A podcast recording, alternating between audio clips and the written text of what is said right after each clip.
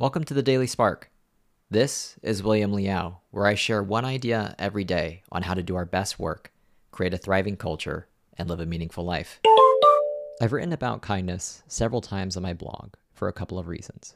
Number one, there are so many compelling reasons to resolve to be kind in all aspects of life and work, and it can be helpful to go over these reasons.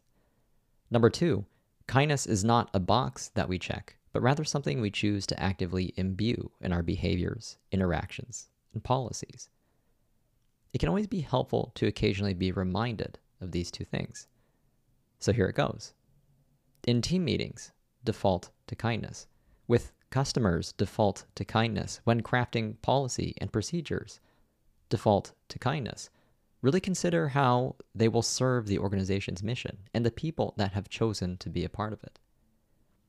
It doesn't take too much reflection on what makes certain teams, customer relationships, and organizations great to realize that kindness is a foundational component.